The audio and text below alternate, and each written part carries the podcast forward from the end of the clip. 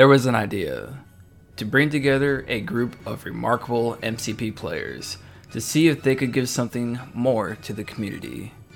The Christmas Present Initiative. Over the holidays, we'll be providing what we are calling the 18 Days of Christmas. We will bring on a different guest every single episode to talk about a different affiliation. And we're going to start off this one with Jacob interviewing Quinn over Midnight Suns. Hello, and welcome to another Christmas Danger Room uh, Christmas Present Initiative episode. This time featuring Quinn Duggan, who's going to be talking about Midnight Suns. Hey, Quinn, how are you doing? Oh, I'm doing all right. How are you, Jacob? I'm doing very well. All right, let's get straight into it. How do Midnight Suns go about winning the game? Um, well, in my experience, which you know, I mean, this is my experience with every affiliation, pretty much. But uh, they like killing things. they're like attrition. Yeah, stab things until they stop moving. Pr- pretty much. That that tends to be the best way to deal with your problems. I've found. Um, why do you think Midnight Suns are particularly good at that over other affiliations? What have they got going? Um, so I think first of all, uh, affiliated characters. There are definitely a number of beat sticks in there. Uh, their leader Blade, like when he can get into someone, they're not going to have a good day. Uh, Voodoo, as we all know, very very strong character. Um, that Mystic builder is brilliant. Um, like the the OG Strange is part of the affiliation. Um, five dice range four energy doesn't seem great for a five threat, but you throw in the rerolls and suddenly he's a lot killier than you initially perceived him to be. And then you've got like Moon Knight, who you know rapid fire rapid fire characters are always going to be able to pump out a little bit of damage. Uh, it's, it's more chip damage rather than big full swings, but like it, it still serves the same purpose. And obviously, Iron Fist likes fisting people. I've heard that. Uh, and then, like, I mean, other reasons as to why Midnight Suns are rather good at the attrition game plan is a little card I like to call Siege of Darkness. That seems good. Uh, so I think we know what it does. What have you found are particularly effective ways to use it? Um, so I like using it in tandem with another card, uh, Bitter Rivals, which recently got put on the restricted list for good reason. Um, combining the two of those at the start of a turn before you've actually decided who to activate with can just give you such a wealth of information to make like the right decisions you need to at a crucial point in the game. So you're saying you might do the, uh, sorry, talk me through that. So doing that. Oh, so you mean do the bitter rivals, then do the siege of darkness, and see what's left on the table. It, effectively, yeah. And it like you know, if there was a certain you know target you were going after that you didn't quite get, you can always choose to activate with someone who's able to get into that person and just sort of. Oh, that is really really sneaky. I hadn't thought about that actually. Yeah. So before you've even declared your activating character, right? I'm a bit slow on the uptake, but now I get it, and yeah, I can see the power there. Fantastic. Ugh, horrible. Good. Uh, any other reasons that you think they're good? Um, I mean, vampires are cool. Uh, there's that. I was going to get the leadership. I think the leadership. Oh yeah, fantastic. But Bump of the Night is an insanely powerful leadership. Um, I typically break leaderships down in sort of two sections with this game, like the sort of the the active and the passive, right? So your passive leaderships are stuff like uh, Steve's A Day Unlike Any Other. You know, they're just sort Yeah. of a, a solid boost that's there all game. You don't have to use it actively. Whereas, you know, things like Bump of the Night or um, Strange's Mystic Empowerment, I think it's called, uh, where you have to actively pay power to get use out of the leadership. Um, I think Bump of the Night is the strongest of those sort of active leaderships. Um, I wouldn't go so far as to say it's the best in the game, but it is incredibly good. Again, I want to dig into some particular uses you found of it, and I know the uses are it's huge. So maybe some some particular examples of ones where you've I think maybe others people may not have heard of these uses before. Yeah, I mean, I, I think the typical one is obviously bumping into range to get attacks off. That's always good. You're not moving. You know, that's enough said. Um, the other place where it comes in really like key is in terms of extract plays, like round one, um, grabbing something off the midline and being able to run away with it and effectively reduce the amount of harm you expose yourself to can be incredibly strong. Um, for example, on hammers, um, uh, for those of you that don't know, um, if you have a medium sized base, that's the 40 mil base, I think they're 40, 40 mil. 50. 50. Oh, yeah. 50 mil base um, with medium move, um, along with a bump, will allow you to get within range one of an objective on the midline, uh, which then, assuming you've had the power to use bump and then pick up the the objective, means that you still have an entire move action left to retreat. Yep, that seems good. If only though, because that but that costs you a power, and you got to have a power interact. If only there was a character with two power and a fifty mil base. I know, right? Yeah, wouldn't that be great? Be pretty good. Uh, I, I, I, seem to recall an Asgardian release a long time ago that might fit that niche. Oh yeah, it's almost like everyone's forgotten about her. Yeah, I was. Uh, yeah, so just who are we talking about here? Uh, we are talking about the Queen of Hell herself, Hela. Yeah, and I was running her in Defenders for a very similar reason. Before Lockjaw came out, mm. that she could jump through, pay one to jump through a portal, and pay one to grab an extract, and then double move away. So it's not quite as egregious as that, but it's still pretty good. That uh, that on a four threat chassis to get that extract steal.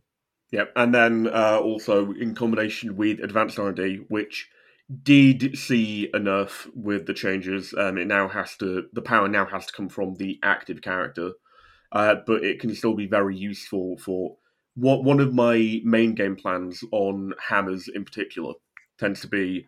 You know, you have say your Hela on one side who's going to go up, get that hammer, walk away. On the other flank, you have Voodoo, uh, yeah. and effectively with voodoo, what you can do is if someone goes up and gets the hammer in front of him, uh, depending on their threat value, you can have a pretty good chance of getting that hammer off them. Maybe not necessarily taking it for yourself, but at the very least denying the VPs and obviously yeah. the attack dice it would generate. Because if they're three threat, you start with one power. Um, you can advance R&D power on, and then you need to either roll a skull or do a damage with a five dice mystic attack, which isn't yep. out of this world. Yep. That seems pretty good. So even if you're not going three one up, you're going two one up, and you've got an advantage. You can then leverage. Yeah, and then, then... you know the, the, next round you've dropped that hammer within two of whoever was holding it. Uh, Voodoo can probably just activate and take it. It, it. it delays you a slight bit, but it's still not a great impedance.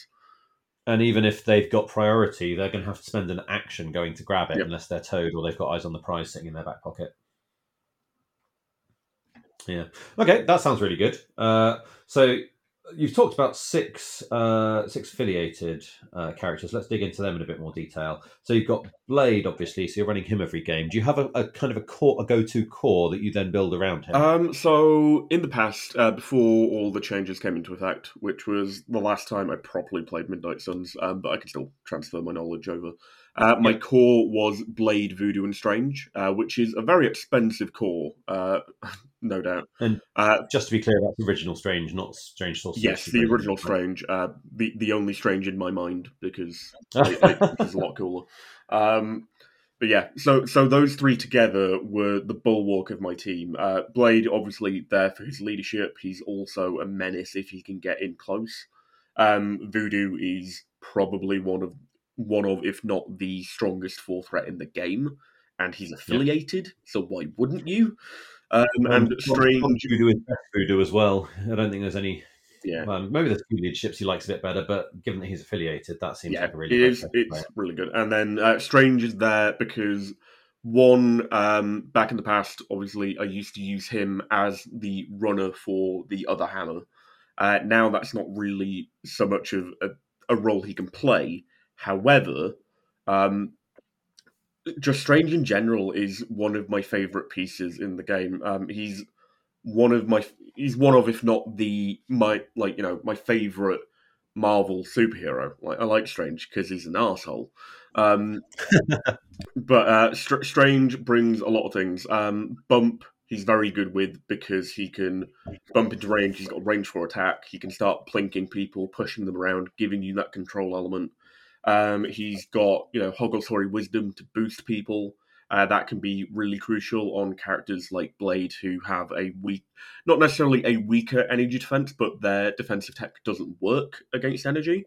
Yeah, um, certainly. When you're attacking Blade, you want to be attacking with energy. Exactly. Yeah, but also if you're attacking Blade and you're not attacking with, with energy, uh, Blade uh, yeah. Strange can boost that, and then he gets to re-roll as many of the six dice he wants to, rather than the four dice. Yep, that seems good. It's pretty good. And then obviously you've got um I think it's called Oshka's Refuge. I'd have to look that up. But um the th- three cost uh, range two heal three is invaluable. Um healing is a very premium thing in this game. Um, you know, most of the healing tactics cards are restricted for a reason. Being able to do it every round on a character is very strong. Yep. And then you've got um, his Crimson Bands as well, which yeah. can be win games for you in the right situation. Yep, and there is actually uh, some tech to help you do that in uh, the roster I've put together in the form of that in the form of bats. Yep. Do you want to just explain that tech in case anyone's not aware of um, it? So, Bats the Ghost Hound is a Midnight Suns affiliated card, um, and effectively, uh, when a Midnight Suns character uh, rolls attack or defense dice um, during the modified dice step, it can pay two power to play bats, um, and bats basically lets you pick up any die you've rolled, uh, be it a skull or any other face, and just change it to whatever facing you want, uh, which can be really good strange because obviously you need that hit crit wild trigger for the Crimson Bands and the Mystic Binding. Um, if yeah. you've got two of the three, two power, boom, you got it. Yeah, so often you get your, your short one. Yeah, so uh, I'd have loved that in Defenders. That would have been amazing. It would be pretty good. So, yeah. uh, so I can see, and it's I think Bats is Strange's dog as well. Uh, Bat- so. Bats is Strange's dog that I think Loki accidentally murdered. yep. I mean, at least he Sounds felt right. bad about it and brought him back as a ghost. yeah. Okay, so we've got a couple of roster slots of characters to fill out. So we've got Hela in there for your uh, hammers play, which I like. Uh, that would work on other central extracts as well. Yeah, things like so uh, you know, a central, a central cube or a spider or a, a um, book. What are they called? The um, Montesi formula. There we go, Montesi formula. Uh, so I can see that. I like that. Who, who have you got then to round out uh, let's talk. Actually, let's, sorry. Let's hit the final few affiliated characters. So, uh, Moon Knight and Iron Fist you mentioned before, uh, and Ghost Rider. Oh, Ghost Rider, brilliant. Uh, let's dig into Ghost Rider. How does he feel in, as a Midnight Sun now after the buff? Um, he feels pretty damn good. Uh, like that range one bump on a large base is a long way, as I'm sure you're aware. um, range three attacks are always nice. Um, being able to put out hex is absolutely delightful. The, the amount of immunities that Ghost Rider now has is brilliant. Uh, combined with a voodoo on uh, demons, you have two affiliated characters that are immune to incinerate, and then you've got a third one in the form of Blade, who, so long as he activates, basically doesn't get affected by it because he can use half blood to get rid of it. Yep, that seems pretty good. Yeah, and uh, Rider, obviously, um, with the new way his power gain works uh, when people take damage, um, he's incredibly mobile. Like, he, even without the Sun's leadership, he's incredibly mobile, but now with the Sun's leadership, he can go basically anywhere on the board you want. Yep, again, seems really good. Uh, what about uh, you, you, talked about Moon Knight as the rapid firer and Iron Fist? When do you play one over the other? Um, typically, I tend to play Moon Knight over Iron Fist in pretty much all of my games. Um, Iron Fist kind of slots in when I think my opponent's going to have one big threat, and I think I can get Prio, um, which isn't very often, admittedly. But if you know you're yeah. against a wide team that's got a Hulk yeah, you so the Guardians like really like... tall, you can get that Iron Fist off at least once in the game, and you know that can be a very crucial swing turn for you. For sure. Okay, we've got a few more roster slots to fill out then. So, uh, who do you like for beating people up? Um, I mean, my man Zemo. Here, rerolls are good. Re- rerolls are good. Um, rerolls are even more good when you can, you know, clump him up with your entire Midnight Suns cadre and just go, okay, uh, bitter rival, Siege of Darkness. Uh, I'm going to make all these attacks. You're at minus one defense dice, and I'm re-rolling at least one of my dice because I don't like the fact you exist. Yep, I can see that. Uh, do you find that he's your most maybe most prominent splash character then? Uh, yeah, I, I, I, would say so. Um, obviously, Hela comes in under specific circumstances, and Sure. If if I'm getting what I want, those circumstances are the ones that I'm playing under, but that's not always necessarily the case. Um, Gotcha. yeah, Zemo's just Zemo has since the start of the game, uh, and you know, been one of the best three threats around, and he's maintained that position pretty much the entire time. Yeah, for sure. I mean, it's worth pointing out Hela is no slouch at dealing out damage either. No, she is not. Uh, and another thing to mention with Hela is, uh, thanks to the captured souls, uh, she can put out bleed for Blade. Uh, yeah, and Zemo puts out bleed as well. Yeah, Yeah, uh, so I think yeah. you'll find with all of my out of affiliation picks is they all do bleed. That's not Ah, necessarily why I chose them. It's just a nice benefit alongside the reasons. yep, I can see that. So we've got two slots left. Who are you putting in them? Uh, Laura and Gabby, X23 and Honey Badger. yep, they seem pretty good, and like they're going to do some more damage. Yeah, uh, they're real good. From the games I played with them, I really enjoyed them. I, I like uh, the sort of five threat pairing of the two of them. I think that's quite nice. Um, I mentioned with Zemo, you know, boosting the Siege of Darkness turn by having him stand there and give out rerolls. Um, Gabby can equally just stand in the middle of the enemy team and go, okay, uh, well, I've got rivals up, and I've got Siege, and I've got Zemo rerolls. Oh, and uh, yeah, by the way, you're you're on even less defense dice because of ankle biter. That seems good. yeah, and maybe you've just been incinerated from a demon portal as well. Yep. Uh, or you know maybe rivals had to be used uh, earlier in the game, and Gabby's just sort of a, a follow up. Uh, and The rivals right. Yeah, if, if Gabby's not in the right position for when you want to do it, you can always activate her first, move her in, then do it. Yep, if if you think your siege is going to be good enough, yeah, yep, I can see that.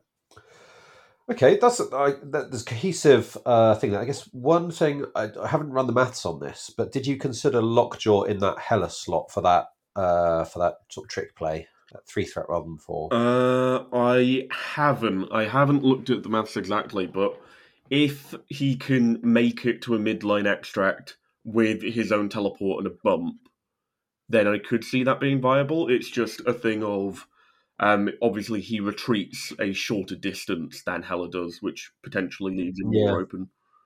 Again, I haven't done the maths either, sitting here, but you've got two 50 mil bases, which are two inches, an inch bump, and uh, a, a six inch place. I feel like that should be able to get there. Yeah, Maybe it's just short. But so then, if you double short back, then you're going to be even further back than Hela is, and she, uh, you, won't be able to double short because the teleport is in action. You're quite right. So you only got one shot. So you're right. Even if he does do it, he's not as far back, so Yeah. he's not as safe, and he's a lot squishier. Is that true? Uh, Yeah. uh, three dice He's with a reroll and everything versus four dice. Um, yeah, and they've both got four, six health. I guess he's yeah. So they're, they're comparable. Yeah. So maybe that's a, a, an option to consider there. But I do like the synergy you mentioned with bleed with Hela. But then maybe uh, I- having someone sit on a back point and hand out uh, extra dice damage is another good thing that Lockjaw can do. Yeah, bring um. I also think Lockjaw puts out bleed himself on his bite. Thinking about it, I, I think if Lockjaw's biting people, something's gone wrong. oh, I, I, I am quite of the opposite opinion. Every time I've had Lockjaw bite someone, he's just ripped their face off. It's glorious.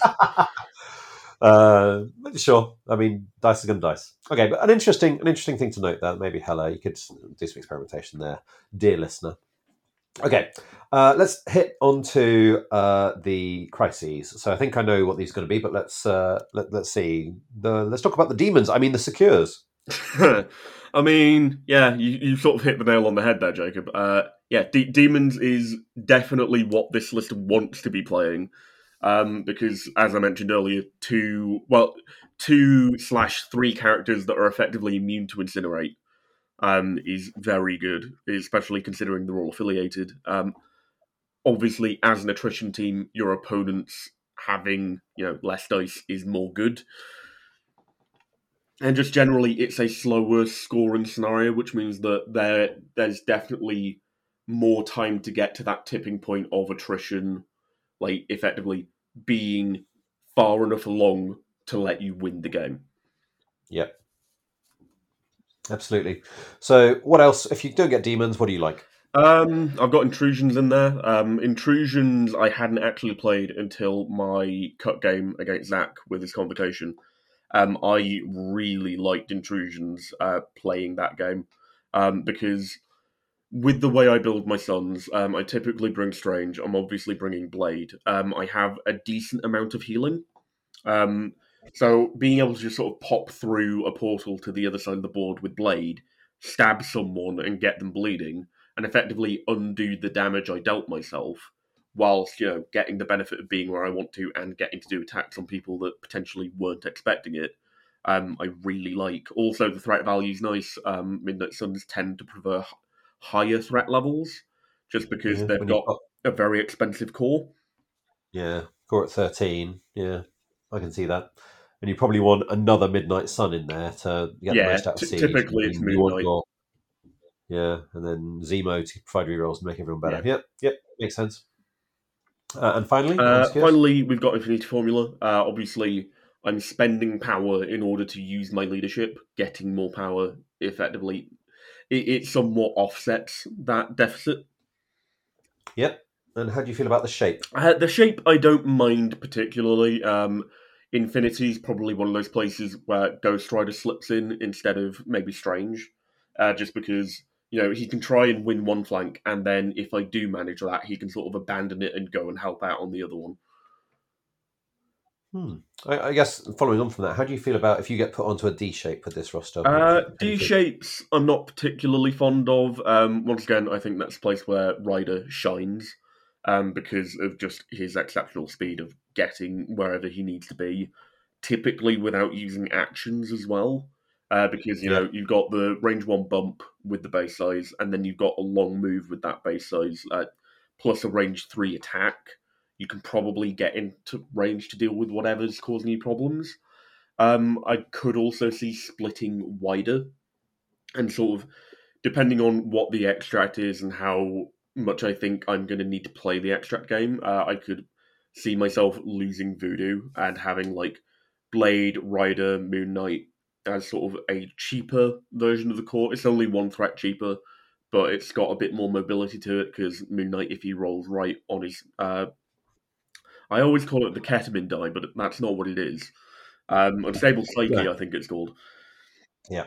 But if you roll the crit on that, you, you're going wherever you need to go.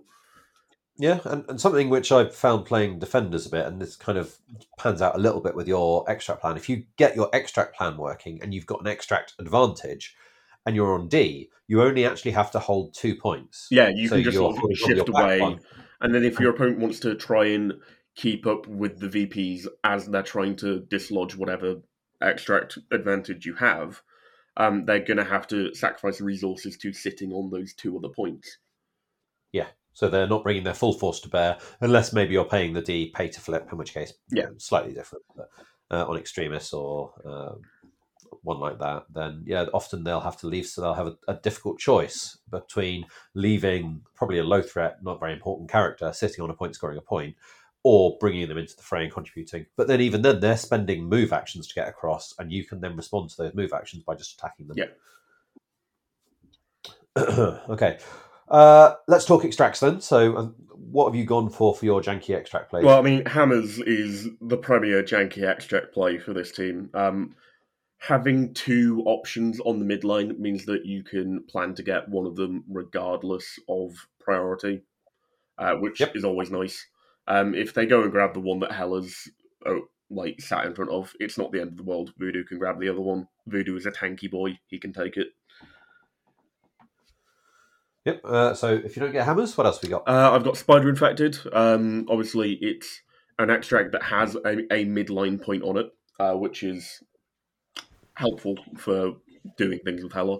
Um, also, with Spider Infected, uh, I chose it over Cubes because, one, I think Suns can sort of balance the drawbacks of Spider In fact, Infected better than most other teams because you get moved short, but you pay a power, you bump one back not not back to where you were, but like you're closer to where you were than anyone else would be. Yep. And you might be now within range three, and you've got some range three attackers in there. Yeah, and uh, the other reason I prefer it over cubes is my philosophy with cubes is that it's actually not very good for attrition teams. Uh, because Do you want to dig into why you think that? That's an Uh, so my thoughts behind it are effectively, or at least the the way I play attrition teams is, yes, your you know your game plan is to win by reducing the number of models that your opponent has on the board and you know being able to kill them off. Um, but equally, I think an attrition team has to have a degree of sturdiness to it. Um, like attrition teams aren't necessarily built out of glass cannons, right? Because you want to be able to weather the storm that your opponent's putting up. Because one, if you weather that storm really well, they're going to have less resources to fight back in terms of power because they won't have generated it as well. Uh, and two, if you're not losing your models um, to your opponent's offense and like they're, they're living like even if it's only barely if they're living it means they're activating and they're fighting your opponent and they are killing them right Yep. uh, and cubes does two things one it damages your models and therefore makes the threshold of damage required to take them out lower which Uh-huh. is both good for an attrition team in the sense of it does that to the opponent, but very bad for an attrition team in the sense that it does it to yourself as well. Uh, because, you know, an attrition team needs a character to live on one health to activate and do damage. If you've taken that one damage from a cube and you've suddenly gone down, that's a massive deficit. And two, cubes give out power. Attrition teams tend to be very good at generating power from their own attacks and don't necessarily need the help with that. Whereas against an opponent, that one power could make the difference between them doing a spender or a really impactful superpower that might mess up your entire setup. Yep. No, I can see both sides of that. So the final extract. Uh, the final extract is Alien Ship, um, because as I mentioned earlier, uh, Midnight Suns like having high threat. Uh, Alien Ship is twenty threat; that's the highest threat. Um, Yep. And also, it's it's another slow scenario. Uh, you know, I've got demons, I've got intrusions as my secures. They are both very slow scoring. Infinity as well to an extent. Um, and Alien Ship sort of fits in that theme of Yeah. having low scoring points so that effectively the the crises whilst they matter they aren't going to be the thing that loses you the game necessarily it's going to be whether you can win the fight or not Yeah. Uh, did you consider Montesi formula at all with your extract? um i didn't and the main reasoning behind that is uh it's more energy attacks on the board which blade doesn't like That's a really good point. um Fair. it, it is really nice for siege if you can get those beams lined up properly because they are zero cost attacks and you can siege with them. Uh, But also, typically with the way I play attrition teams, I like doing a lot of builders. Um, the Montesi beams don't generate any form of power, which, if you're not careful about it, it can really skew the balance of power as to what you naturally expect to have over the course of the game, rather than what you actually end up with playing Montesi. Yep, that makes sense. Uh, so we've we've hit on a couple of tactics cards. So let's run through the ones we've already mentioned quickly. So we had Siege of Darkness, Bats Ghost Hound. We've talked about R and D, and you talked about Bitter Rivals. So we've we've kind of touched on those briefly. What else have you got in the in, in the in the holster? Um, so I've got Here's Fire, um, Iron Fist. When he Yep. does come out, uh, Here's Fire can be really impactful in terms of just getting him in the way of someone that was more important. Uh, and, you know, he's no slouch defensively, except against Mystic. And even if he is taking damage from that attack, that's just fueling up the, the Iron Fist, right? Yep. Um, then I've got Field Dressing as my second restricted card. Um, as I mentioned before, this list has a fair amount of healing between Strange being able to heal basically anyone, three damage, and Blade being able to heal himself with the bleeds. Uh, being able to bring someone back, especially if it's Blade, and just having them effectively go from you know z- zero to t- zero to five immediately can be really really impactful. Also, it's an activation you potentially wouldn't have otherwise gotten, uh, which is very big for the attrition game plan. Um, if if say for instance uh, someone's been dazed before they've activated but they've got bleed on them, I don't think I would hesitate field dressing them just to get those two actions off for attacks and then letting them die so that they flip and then they're a lot harder to take down afterwards. Yep. Yep. Seems fine. Um, I've got exceptional healing factor in there for uh, both Gabby and Laura um, because typically I'm bringing them as a in quotation marks five threat character, right? They they come Yep. together, taking that card with them. You can use it on either of them. It it's got some nice diversity to it, and once again, it kind of plays into the field dressing idea of making sure something doesn't die, regardless of what state it's in, and then being able to go with it and do damage. Yep. Uh, then I've got Deal with the Devil because I mean, who who doesn't want a Ghost Rider that isn't dead and gets to go again? Who do you tend to find you take off the table for? Um, I think it depends a great deal on how the board state is looking, but typically I'd look for doing it on lower threat characters, potentially Gabby. Yep. That'd be great. And have, you know, she's often in the mix and ignored by people as well. Uh, Yeah. Obviously, you you don't necessarily lose her impact with Ankle Biter because of the Incinerate that that card spreads. Yep. Um, then I've got uh, two, my, my two sort of go to unaffiliated cards, uh, which are Face Me and Marked for Death. Okay, Marked for Death, I think, is a great card, and I'm not surprised to see it in lots of rosters.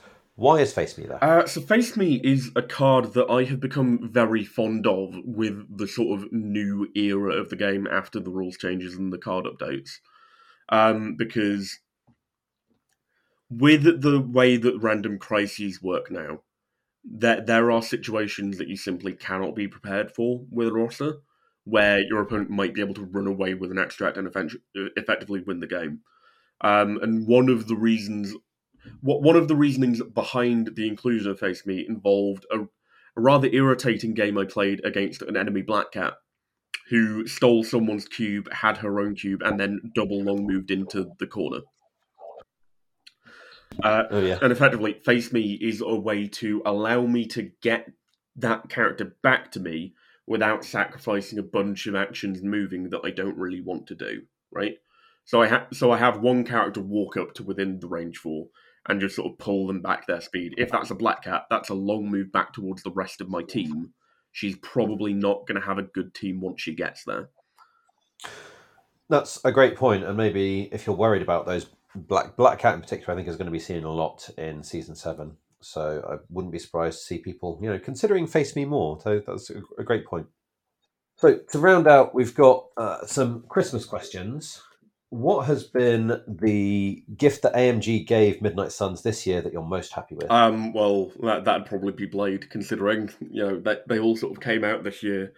Um, equally, I could definitely see myself saying Voodoo. Voodoo's an exceptional character. Um, I, actually, I think the thing I was most excited for when Midnight Suns were sort of coming out this year, uh, because I was probably one of the first people outside of playtest to play a game with them. I played a Midnight Suns game thirty minutes after Blade was revealed against Izzard.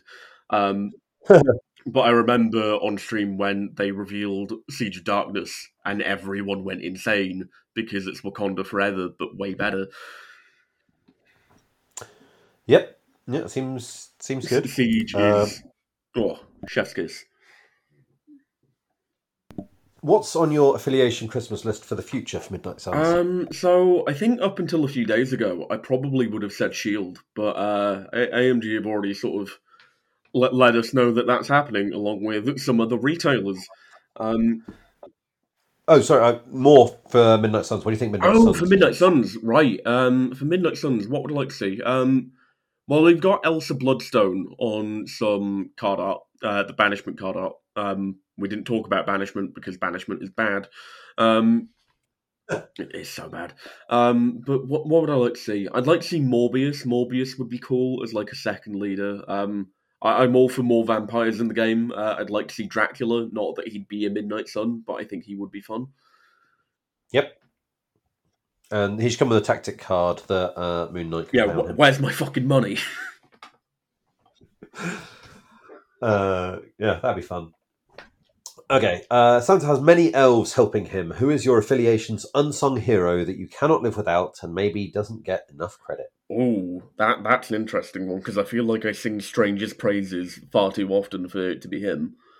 Um, Well, I think he probably is a bit underrated in Midnight Sun. I mean, I, I don't think there's a, a particularly received Wisdom or Midnight Sun. Yeah, I I don't hear a lot like about A, a lot So of the is- discourse I found around Suns, especially in the in the early days, was sort of an apprehension to play a five threat version of the original Strange, right? Because typically you saw him in Defenders and he had the Soul Gem. It was stapled onto him because of portals and obviously the extra power gen you make throughout the course of the game with it.